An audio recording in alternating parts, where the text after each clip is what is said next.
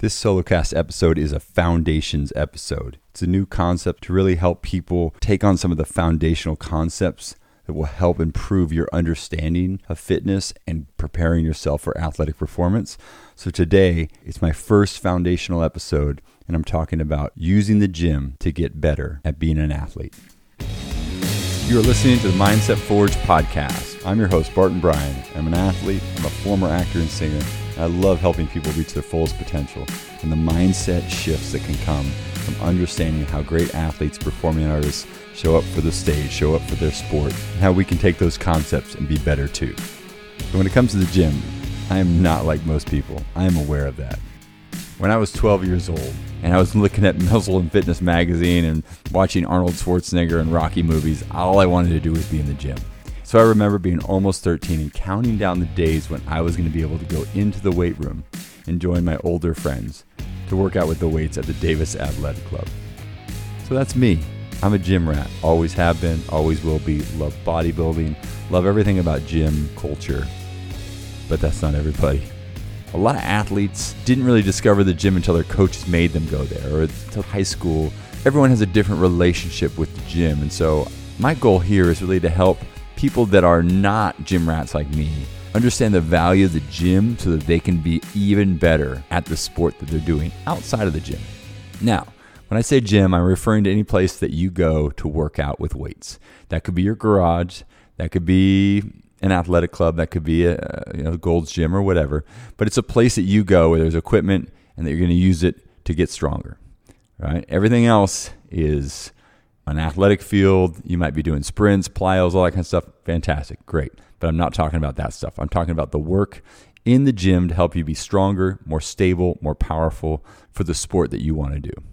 So, the gym can be a colossal waste of time and it can actually create a lot of injuries and imbalances if we do it the way so many people in the United States do it. And that is going in there, doing chest day, forgetting to do leg day, doing arms, and all the vanity stuff that as guys maybe we do that girls you know other body parts. But the important thing is is like that's not what i'm talking about. I'm not talking about vanity exercise. I'm talking about getting your body to be more athletic to be stronger. And i'm going to use a story of a guy you might know. Guy's name is michael jordan. Greatest nba basketball player of all time. It's not even a question. Sorry i am a lebron james fan but it's not even close. Here's the thing about michael jordan. He was six six, so he's tall, but not that tall for the NBA standards. And he was slight. He was muscular, but he wasn't big, and he wasn't that strong. He was just incredibly explosive, incredibly driven, and he had incredible talent, discipline, will, all those things. His mindset was considered one of the strongest when it came to competitive mindset you'll ever see. Kobe Bryant maybe is a 1A to him. Thing about Michael Jordan is in the late 80s, he came across something that he was not able to overcome and that was the Detroit Pistons, the bad boys of Detroit. You talking about Joe Dumars, Isiah Thomas, John Salley, Rick Mahorn, Bill Laimbeer. These guys beat him up. They beat the whole Bulls team up. They put fear in the hearts of their opponents. For Michael Jordan, he couldn't go into the lane and without getting knocked down and just put in his place. And so over the summer, he hired a trainer and he put himself to work. And he went into the gym and for the first time he really worked on his strength and his power and his overall muscularity so that he could come back the next year and push people around. And it worked. And in 1991 the chicago bulls got back to the eastern conference finals and took down the bad boy pistons. And michael jordan was unstoppable. He was stronger. He was able to take their hits take their fouls and he was able to overcome and beat them. In fact, so badly that the Pistons walked off the court at the end of the game before time ran out, and it became a horrible look as the Pistons were terrible losers in that moment. But the reason Jordan was able to do that with his Chicago Bulls was because he put himself in the gym and he hired Tim Grover, one of the great athletic trainers of all time, there's books that he's written about it. He also trained Kobe. He's trained some of the great athletes of all time. And it was that training in the gym, getting stronger, doing the work, building his muscles, building his power, building his body stability, which allowed him to overcome the bad boy Pistons of the 80s. So I tell that story because I want you to understand whether you're a soccer player, basketball player, long distance runner. Not that you're going to get knocked over in a race, but understand that when we don't do strength training, when we don't do stability training, power training, that kind of stuff, our bodies just don't meet their potential. In fact, if you're a runner and all you do is run, at some point you plateau and some muscles start to get imbalanced. IT bands get really tight, hamstrings are tight, glutes aren't that strong. And then all of a sudden we're having injuries, we're having chronic stuff, we're having shin issues or tendonitis. But that's what we take it into the gym. We start doing core work, side planks, we do rotational stability, we work the knee joint, we work the glutes that stabilize the knee, we work the inner and outer thighs. We start to build a foundation of stability that in turn makes you a better runner, makes you a faster runner, makes you a more disciplined athlete, and a stronger one at that. So I'm going to base my advice right now on seven primal movement patterns. And one of them is gait, which means like walking, shuffling, grapevines, things like that. So we're not going to address that. So we'll talk about the other six. So there is push, pull, squat, lunge, deadlift, and then anti rotation. So we want to address all of those equally when we're talking about training in the gym to become better athletes. When we're thinking about programming for the gym and, thinking about how do we make ourselves into the best possible athlete, we got to make sure that we're working our push muscles, which is our chest, our shoulders, our triceps, equally to our pull muscles, which are the whole back, plus the biceps, plus the forearms and the rear delts. So what we don't want to do and what is commonly done is that somebody goes to the gym and they just do chest, chest, chest like three days a week. And they might do a little bit of the other things, but it's so overly done to build their chest, their arms, those kind of vanity muscle groups. And what that does is it creates a lot of imbalances. And so ends up with people with shoulder issues and posture issues. And it's just not translating to sports, specifically um, just being a better athlete. So, my recommendation to you is we're going to talk about three days a push day, a pull day, and a leg day. And so, in the push day, we're going to focus on all pushing movements, working the muscles of the push movements. Same thing with pull, hitting all the pull movements. And then we're going to get to leg day. We're going to hit the squat, the lunge, the deadlift, those three big movements that make our legs stronger, more powerful, more stable, and able to do so much more when we're playing our sport or out and about in the world. So, before I start talking about push day, pull day, and leg day, I do want to say that there are many ways to do it. And I'm not giving you the end all be all, the only way. But if you're looking for a program that works and a program that's easy to follow and a good, easy to use concept, you're going to want to go in the gym and do three days a week push day, pull day, leg day.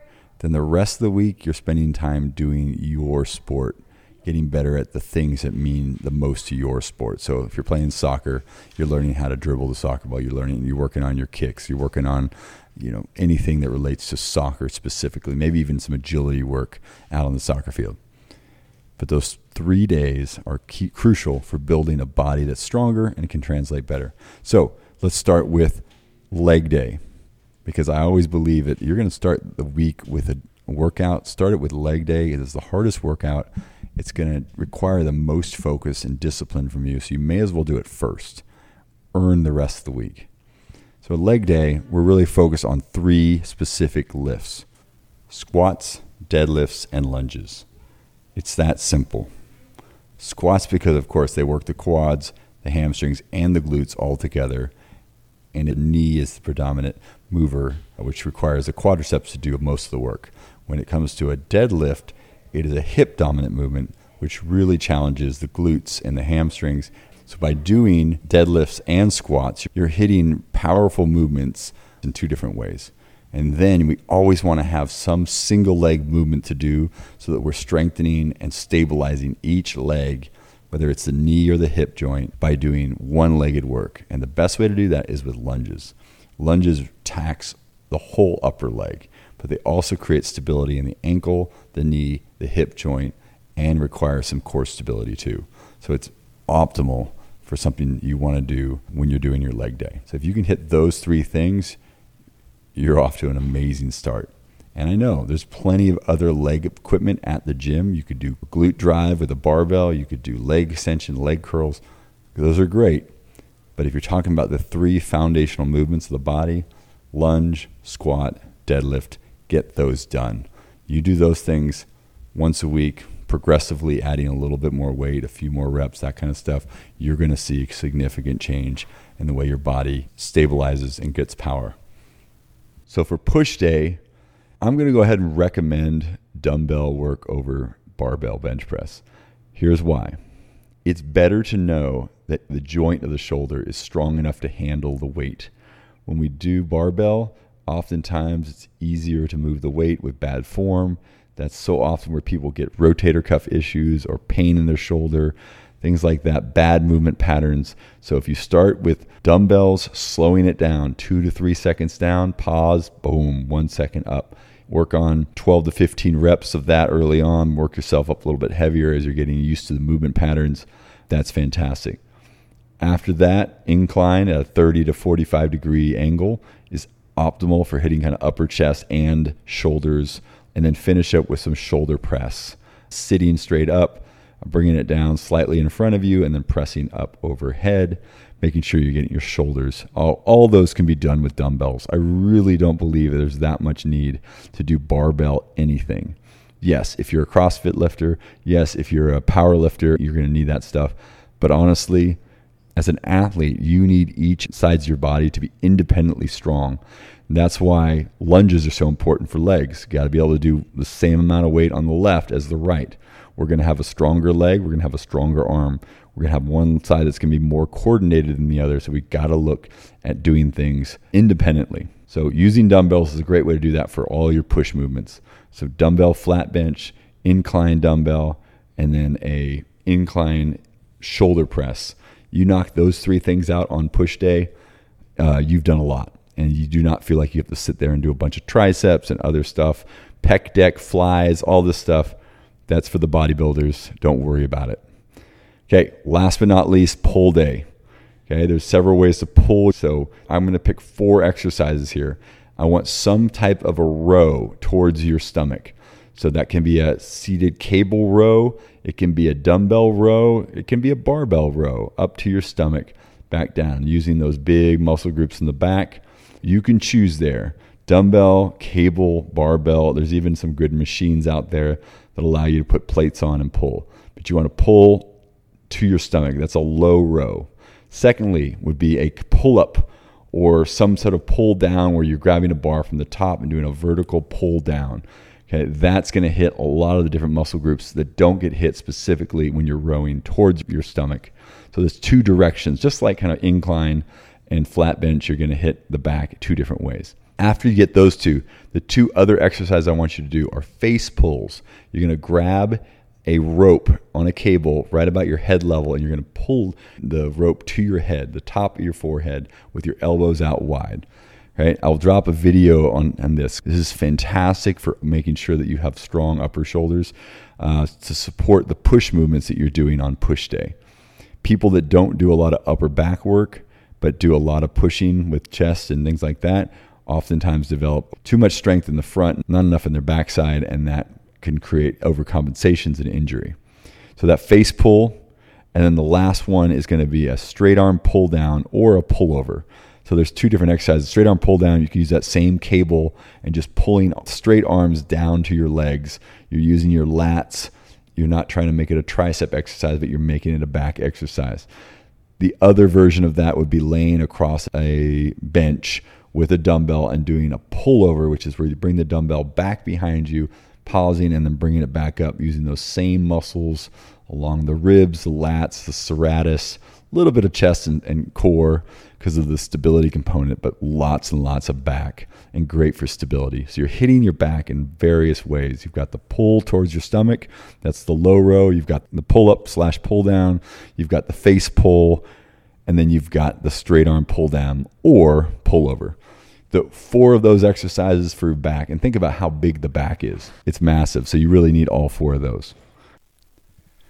So that's push day, pull day, and leg day. You're hitting six of the seven primal movement patterns there. The last one I want to talk about, I mentioned it earlier, it's rotation and anti rotation. So the important thing here is that when we're doing any sport, we're never just going straight ahead or straight to the side or straight back. There's always some sort of rotational component or balance component. And so our bodies really need to know how to rotate or not rotate and be stable. So, what I want you to think about here is just incorporating at some point in those three days a couple of movements or holds that are going to support that. One of them is a side plank. We everybody knows what a plank is. You're developing your core stabilizers in your stomach to protect your low back. But a side plank really helps create stability in the hips so that you don't have a lot of weakness in rotation and when you get hit or you get knocked or you get out of balance. So that's a great one. Side plank on either side for 20 to 30 seconds uh, and just really start to develop your ability to do that well. The other thing I'm going to tell you about is called a Pallof press. This is usually done with a band or a cable. I'm going to put a link in the show notes here because it's a hard one to explain, but I'm going to try here. So let's imagine you're at a cable machine and the cable is about waist level, and you pull that band right out to your chest, and then you turn sideways 90 degrees. And then, as you're holding it there and not letting your body rotate, you're extending your arms out all the way straight in front of you, just right out from your chest. So the cable wants to pull you in a rotational way back towards where the weight is, but you're stabilizing your core and pushing the weight out and bringing it back in over and over to help develop a stability and anti rotation. That's an awesome one to do for athletes. It will really, really help you have more balance, more stability, and integrate some of those muscles that you've been working throughout the week. So that's it. Wanted to really give you some foundational concepts that you can utilize when you're going to a gym. Obviously, for some people, they're already doing a lot at the gym, but sometimes I think, and I see this over and over. I train at Lifetime Fitness South Austin. I was just talking yesterday to a runner who's in there who's trying to get his legs stronger, and he's on the leg press. And I thought to myself, well, why is he on the leg press? Because it demands no stability, there's no balance, there's no single leg movement. He's a runner he, what he needs most is actually single leg strength. He should be doing lunges, he should be doing single leg things, and yet he was just using machines because no one had taught him any better. That's just what he did because he probably was told those are good things to start with. So that's what I want to help you with. Is like if you're in the gym and you're trying to figure out what to do, better to do the things that are going to make you strongest, quickest by just doing primal foundational movements. That's what this whole podcast episode was about today is just creating some foundation. What's the mindset behind it all? Take it slow, have patience, do the little things well over and over and let the results come from the work, the consistency and the patience. And I know you'll get there. I'm hoping this podcast episode was super valuable to you. I mean, this foundational concepts of the gym for your sport, really something that I've been thinking about as I'm talking to more and more people who listen to the podcast, who've been asking questions, and I just want to provide more value. So I'm going to be doing these foundational episodes over the next couple of months to help just fill in some of the gaps of knowledge so that you can really feel like when you're listening to an episode with a top MMA fighter or Olympic athlete or whoever, you've got all the information so that you can really level up even faster. If you need support, if you need help, do me a favor, reach out to me all my information's in the show notes here. You can find my phone number there. Shoot me a text. I would love to support anybody who wants to get better and maybe just needs a little bit more information, especially with programming at the gym, how to do that even better. Reach out to me if you need it. And remember, our one goal is to get 1% better each and every week. So I hope you received some information today in this podcast that helps you, or maybe your kid, get 1% better at showing up. Thanks for listening to the Mindset Forge podcast.